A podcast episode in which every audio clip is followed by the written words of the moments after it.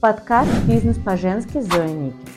Здесь все о женском бизнесе, мышлении, ведении соцсетей, личном бренде, о развитии и наслаждении своей жизнью. Новые выпуски каждую неделю. Всем привет, меня зовут Зоя Ники, я звездный стилист-визажист а, и международный преподаватель. Мы с вами находимся на подкасте «Бизнес по-женски».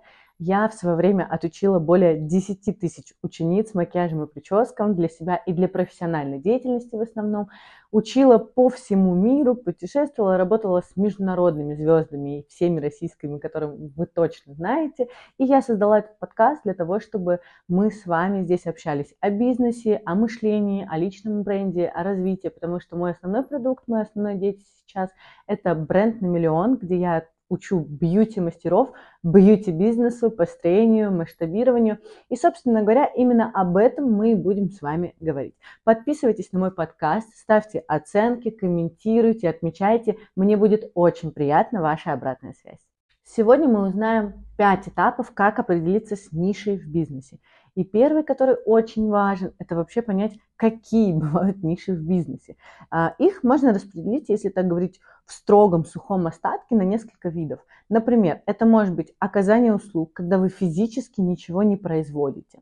Либо это может быть, наоборот, товаропроизводство, и здесь вы можете действительно создавать что-то новое. Например, вы можете сделать свой завод, который будет что-то производить по вашему ТЗ, по заданию и так далее. Либо вы можете покупать, продавать, покупать, переупаковывать, продавать. То есть, а, по сути, мир делится, вот эти ниши, они такие основные. И как определиться, какая больше подходит вам, что нравится больше вам? Конечно, это зависит от вашей компетенции и от того, а где вы хотите продавать. Вы хотите продавать в каком-то онлайн-мире, вы хотите выходить на большой масштаб, на тысячи людей продавать, или вас больше интересует такое, а, знаете, постепенное масштабирование. То есть, например, если вы оказываете услуги, вот я визажист, конечно, можно понять, что я не смогу за месяц взять и накрасить тысячу людей. Это просто физически будет невозможно. Но зато я понимаю, что, и когда я начинала работать вообще, я понимала, что я могу стать визажистом, я могу стать топ-визажистом, а потом я могу учить тысячи, тысячи людей в день уже на онлайне. То есть нужно понимать еще, на какой масштаб людей вы хотите работать. Плюс а, нужно понимать, что вам в этом плане близко. Да? И, конечно же, какие у вас есть инвестиции или ресурсы. Если вы решите что-то производить свое, что-то создавать своими руками, то это должно быть либо ограничено, и лучше, я предпочитаю, конечно, чтобы это было дорого, вы можете что-то вязать, что-то шить, что-то создавать своими руками, но опять-таки понимать, сколько физически вы можете это сделать. Либо вы можете оказывать услугу, то есть не производя ничего, а оказывая именно услугу своим умом, производя таблички какие-нибудь, да, тоже по сути производства. Либо уже вы можете, а, например, придумать какую-то идею, решить, что вы будете продавать платья, мешочки для камешков, что угодно, и нанять людей туда. То есть вам нужно определиться, что вас вдохновляет, создать продукт, который которые можно пощупать своими руками, а, какие у вас есть ресурсы на это. У вас есть финансовая возможность или у вас есть возможность привлечь инвестиции? И вообще, кстати, на этот вопрос, если у вас есть какая-то гениальная идея, я могу сразу ответить, что инвестиции можно привлечь всегда. Если у вас есть крутая идея, поверьте, людей с деньгами на самом деле очень много, которые готовы вкладываться в классные стартапы. Это первый этап, который вам нужно сделать. Определиться, какая именно ниша – что вам больше всего близко. И уже потом вообще понимать, какой это будет товар. Да? То есть нужно себе честно ответить. Если я хочу заниматься товаром, купил, продал дороже. Купил, переупаковал, сделал красивую упаковку, выработал личный бренд, продал дороже, то уже потом встает вопрос, а что именно вы продаете. Потому что если у вас такое, ну, я бы хотела сделать свой бизнес чего хочу сделать, а хочу ли я работать с людьми вообще или не хочу. Вот здесь вот глобальный вопрос. Ответьте себе самым первым пунктом именно на него. Второй этап – это выбрать нишу, которая вам искренне нравится. И здесь я говорю именно про ваши ощущения. То есть мы даже убираем рациональную часть и понимаем, что по сути на все можно делать деньги. Если вы любите играть в танчики, то на этом можно делать деньги. Да? Там они стримеры эти, вообще зарабатывают огромные деньги, выигрывая чемпионаты. Если вы любите производить коробочки, супер, это тоже востребовано. Когда мы говорим про конкуренцию, нужно понимать, что конкуренции много, ее нет нигде, потому что людей также много. Ваши услуги кому-то нужны, они нужны людям, которые на вас похожи. И когда вы э, выбираете, что вам нравится, здесь нужно понимать, конечно, вы можете совершать ошибки, их нужно совершать, их нужно пробовать, что-то менять, но это очень круто, когда вам 18, 20, 21, 23, 25, вообще никогда не поздно поменять, да, и в 40, и в 50, и в 60 лет, но было бы круто, чтобы вы понимали, что можно каждые 2-3 года перегорать от какого-то дела и пробовать все начинать заново. Но если вы занимаетесь чем-то каждые 2-3 года меняя, то, скорее всего, вы не достигнете какого-то масштаба и грандиозных результатов. И вы будете ощущать отсутствие удовлетворения собой. Не вот удовольствия минутного, да, когда вы только пришли в новую компанию, выбрались, что-то новенькое купили, вот когда тетрадочку покупаешь новенькую, очень приятно, или еще что-то, но вот удовлетворение от себя – это очень важно. Поэтому все-таки, когда у вас становится более какой-то солидный возраст, нужно себе в голову вбить, что себя нужно не найти, а себя нужно создать. И здесь действительно нужно ориентироваться не на мнение окружающих, не то, как это было принято у вас в семье, а то, что именно вы любите. С каким контингентом людей вы хотите работать? И вообще хотите ли вы работать с людьми, соприкасаться с ними? То есть в любом случае, в любом бизнесе это придется делать, но вы можете либо с сотрудниками работать, либо с клиентами. И там, и там нужно понимать, какой контингент людей вас устраивает. То есть, например, если у вас клининговый бизнес или с дворниками, или с водителями, да, таксопарки, то нужно понимать, что это определенный контингент людей, которые чаще всего будут чем-то недовольны, а, у которых будет ну, там бывают, конечно, разные люди, но мы говорим так глобально, да, чтобы сейчас меня не закидали камнями, но, как правило, ответственность э, у этих людей, она развита чуть меньше, нежели если вы будете человеком, который будет нанимать в перспективе людей, у которых зарплаты по 300-500 по тысяч, которые являются топовыми в своем бизнесе, они, у них фокус вообще внимания и фокус ответственности смещен внутрь. Есть два типа людей, которые делятся на тех, кто, у кого всегда кто-то виноват, и, как правило, если честно, все равно люди, которые работают на какой-то а, более профессии руками, скажем так, то у них часто виноват кто-то. Погодные условия, люди, что-то произошло непредвиденное. Да, такой более истеричный тип личности у женщин это часто бывает в салонах таких больших, например. Либо это люди, у которых я проспал, я виноват, я готов нести за это ответственность, все, я все компенсирую, все сделаю и так далее. Вот вам нужно понять, с какой аудиторией вы хотите работать. Э, и в качестве сотрудников, и в качестве клиентов. Потому что тоже в качестве клиентов, чем дешевле у вас услуга, тем люди будут больше из вас выжимать всего. Э, к поднятию стоимости услуги вы, разумеется, будете приходить со временем. То есть вы себе должны нарисовать какую-то идеальную картинку и вообще представить, а смогу ли я заниматься этим через 10 лет? А что будет через 50 лет? Вот там, я начинаю заниматься каким-то делом в 20 лет, например, или в 30, и планирую до конца жизни. У многих, если повезет, как с браком, знаете, а, то всю жизнь вы будете заниматься этим делом. Сможете вы его искренне любить? Да, у вас каждые 3 года, 7 лет будут свои эмоциональные перегорания кризиса, но видите ли вы масштаб в этом? Я, например, а, всегда понимала, что вот я занималась танцами, и четко для себя честно проговаривала, что, блин, вот я дальше не вижу какого-то такого глобального развития в этом. Я э, не начала заниматься этим слишком рано. Я это расскажу более подробно в следующем пункте. Здесь определяемся, что я люблю, от чего я кайфую. Запомните, деньги там, где ваше удовольствие. Третий этап – это изучить вопрос, насколько вообще эта ниша трендовая. Но здесь очень многие совершают ошибку. Во-первых, когда мы погружаемся во что-то, вот, например, я визажист, да, и у меня вся лента во всех соцсетях с макияжами, с видеомакияжами, с обучениями, и я думаю, вот, куча людей, все, сразу нам кажется, что в этой сфере именно та, которая нравится нам, огромная конкуренция. Но, как я уже говорила, что конкуренция есть везде, и ее нет нигде, потому что люди всегда совершают какую-то ошибку на каких-то этапах. Я приводила пример, что бизнес это как труба водосточная, знаете. Вначале ты вообще завлекаешь клиента, создаешь свою упаковку. Вначале есть ты, потом упаковка, потом у тебя идет продукт, потом там обратная связь, э, вау-эффект от э, всего, сотрудники. И вот на каждом этапе может быть пробоина. У большинства мастеров, если вы посмотрите, либо хромает визуал, и ты как бы, ну, что, что взять, да? Либо если визуал классный, то общение с клиентами просто ужасное. Непонятно, где найти прайс на их услуги, непонятно, как к ним записаться, как к ним попасть, это может быть хамское отношение. То есть во всех этапах у большинства людей, вообще всех профессионалов, куда ни сунься, у них есть пробелы. Если вы действительно готовы классно оказывать услугу или продавать классный товар, классно общаться с клиентами, уделять время, внимание, свое обучение, готовы обучаться этому бизнесу, у вас будет конкурентное преимущество. Что важно еще понимать?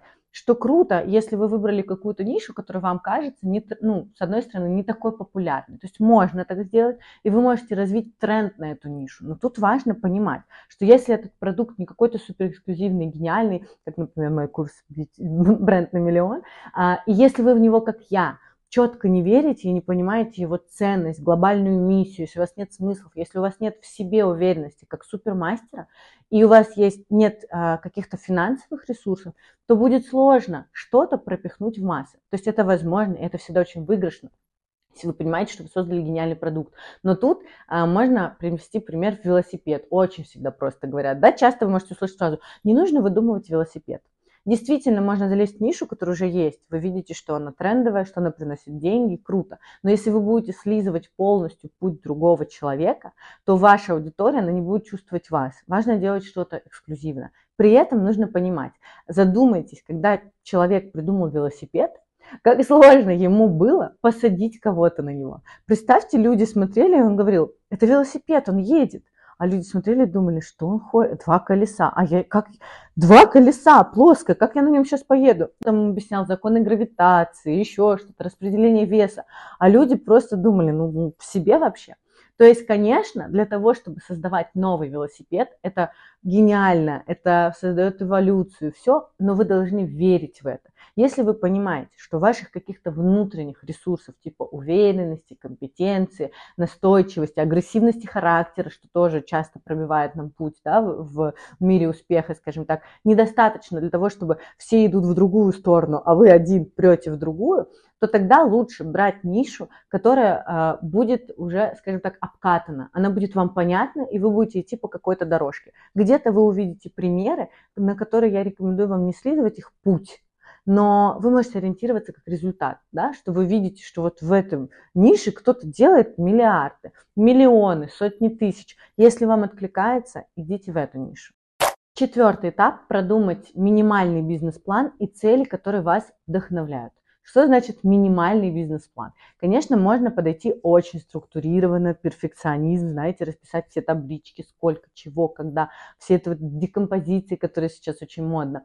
Но зачастую, я думаю, что 90% аудитории, которые меня смотрят точно, особенно если это женщины, более творческие натуры. У нас мозг, как я уже говорила, он многофункциональный, он нелинейный, и поэтому зачастую структурным людям легче работать в каких-то исполнительных ролях. Ну, то есть структура, я тоже структурный человек, но у меня структура, знаете, она своя. Такой у меня порядок в каком-то хаосе. Я могу все прописывать, но я вот не люблю циферки, таблички какие-то. Вот мне нужно, чтобы кто-то это вел за меня. У меня в заметочках все по пунктиках, все понятно. Поэтому, но это называется минимальный бизнес-план. То есть бизнес-план настоящий, он выглядит эгегей как. И часто люди из-за того, что не умеют делать какие-то такие технические вещи, не знаю, нарисовать что-то, отрисовать, расписать, то они просто останавливаются и не делают ничего. Для того, чтобы не искать себе этих оправданий, для того, чтобы, знаете, не было каторга и мучения, что нужно сесть и вначале придумать бизнес-план на 20 страниц, начните что-то делать. Россия а, вообще такая страна, и ну, на самом деле в Европе и в Америке много где так. Но здесь вот это идеальный перфекционизм, он не работает. То есть если во многих странах даже бывает так, что инвестирование идет на перспективу 10, 20, 30 лет, то здесь все люди любят сделать здесь и сейчас. И это отличает, кстати, бизнесмен. Да, инвестирование, оно классно, долгосрочно, но бизнес, он простраивается здесь и сейчас. А, я всегда говорю, что успех приходит именно к тем людям, у кого от э, действия, а, от мысли до действия очень короткий промежуток времени. Мы поговорим об этом в следующем пункте. Это очень важное правило.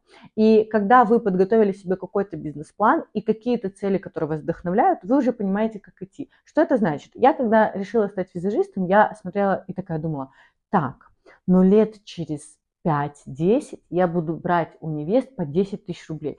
Буду брать по 2-3 невесты, значит, за выходной. Это какие деньжища за выходные? Это ж сколько я буду зарабатывать? Для меня это была какая-то призрачная картина, вау. Но потом я, разумеется, перевыполнила этот план за год.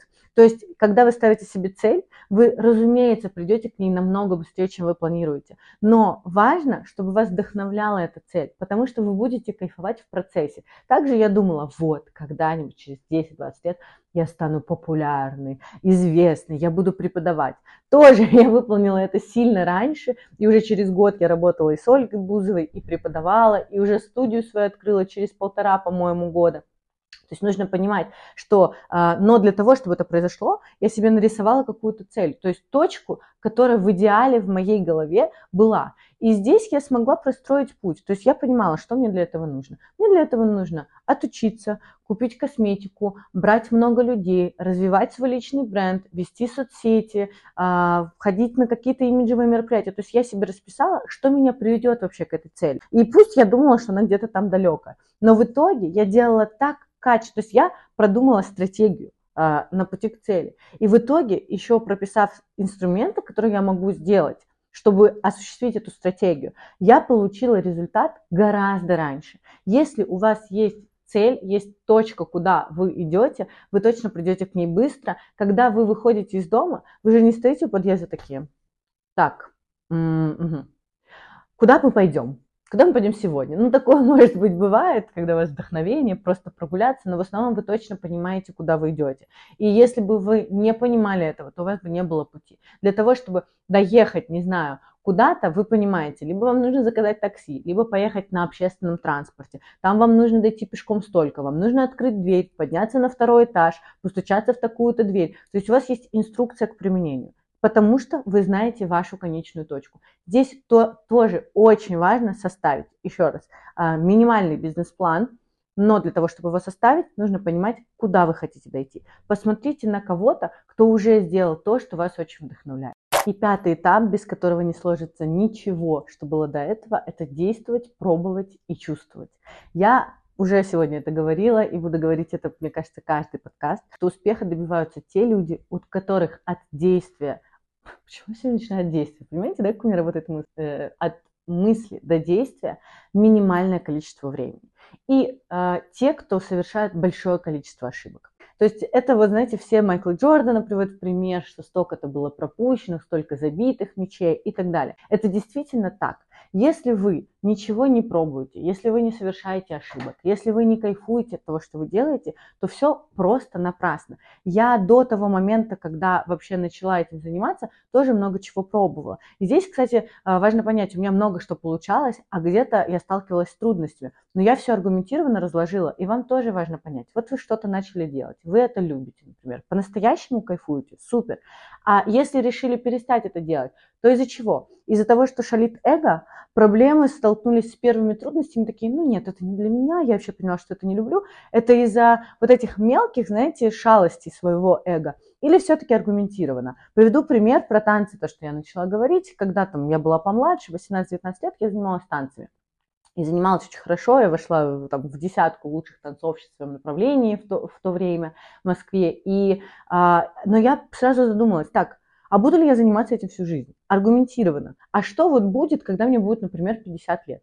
А, какой здесь, как я вижу свою жизнь? Ну, например, я могу преподавать. Или я могу открыть студию танцев, да, но если я буду преподавать сама, то какой финансовый потолок он какой-то есть. А если я открою студию танцев, то я должна быть лучше в этом деле, понимаете? Я должна быть чемпионом, чтобы это было э, выгодно, чтобы это было финансово. Все равно я Э, человек циник в чем-то, важно прагматично смотреть на свою жизнь и кайфовать от того, что ты любишь, и при этом зарабатывать деньги. Все же хотят жить классно, круто, э, дорого, богато. Э, и я понимала, что я на самом деле для этого бизнеса уже не молода. Я не настолько дисциплинирована, я уже не стану чемпионом в этих направлениях вообще. То есть у меня недостаточно ресурсов, аргументированно. Я не готова всю свою жизнь танцевать. Физически мне это будет некомфортно. Потом, например, я начинала заниматься одеждой, и тут тоже нужно понимать. Для того, чтобы что-то шить массово, продавать, хорошо зарабатывать, вам нужны какие-то ресурсы, вам нужны люди, которые это будут отшивать, вам нужно контролировать качество. На первых этапах это достаточно сложно, если у вас нет каких-то финансовых ресурсов. У меня не было. Если есть, супер, и есть компетенция, или даже если вы будете набивать шишки с сотрудниками, ничего страшного, главное, вы можете чем-то рисковать. Вот вы должны оценить, какие риски для вас оправданы или нет. И что если вдруг у вас завтра весь цех швей встает и ходит, что вы сами можете это сделать. Я не умела шить, и я поняла, что я вообще не усидчива. Я решила, что я начну с того, что могу делать своими руками, а потом могу масштабировать это до мирового вообще а, такого масштаба. И я понимала, что визаж – это именно то, потому что это в тренде, мне это нравится, я от этого кайфую. При этом я понимала, что вначале я буду, и я выбрала такой путь, я его осуществляла. Вначале я делала девушек счастливыми, да и продолжаю делать счастливыми. На свадьбах, на каких-то мероприятиях, я работаю с классным контингентом людей, со звездами. И при этом потом я понимала, что я могу делиться своим опытом. Я построила успешный бьюти-бизнес, на котором умею зарабатывать миллионы. И теперь я учу девушек на том же курсе «Бренд на миллион», как как зарабатывать эти деньги, как пройти путь 100 тысяч рублей, 200, 300 тысяч рублей, как стать классным топовым мастером, как начать учить девушек, вначале сам себе визажисту, а потом а, там профессиональным курсом, потом открывать онлайн какие-то обучения. То есть я передаю свои знания, и я понимаю, что я иду в масштаб. Через 20-30 лет вообще я буду, я уже акула бизнеса, но а, не в тех масштабах, которых я чувствую, а, что у меня нет здесь потолка, понимаете? Я могу каждый год реализовываться, проявляться, проявляться, и каждый год зарабатывать больше, нести пользы большему количеству людей. Когда ты не видишь в этой нише, которая сейчас тебе нравится, какой-то перспективы, когда ты столкнешься с первым кризисом, ты действительно перегоришь и просто перестанешь этим заниматься. Ты все поменяешь. Поэтому обязательно, когда что-то выбираете, когда вы действуете, чувствуете, ощущаете, смотрите на еще ваше будущее. Зачастую, особенно если мы говорим для женщин, это всегда очень важно. С вами была я, Зоя Ники, и подкаст «Бизнес по-женски», который выходит каждую неделю. В следующей серии мы поговорим о том, как вообще начать развивать свой бизнес, первые шаги построения бизнеса. Ну и, конечно, если вам было полезно, то обязательно подписывайтесь, ставьте мне лайки, оценки, выкладывайте в сторис, отмечайте мою страницу, мне будет очень приятно знать, что вам это также заходит, и вы также кайфуете от этого, как и я. До скорой встречи!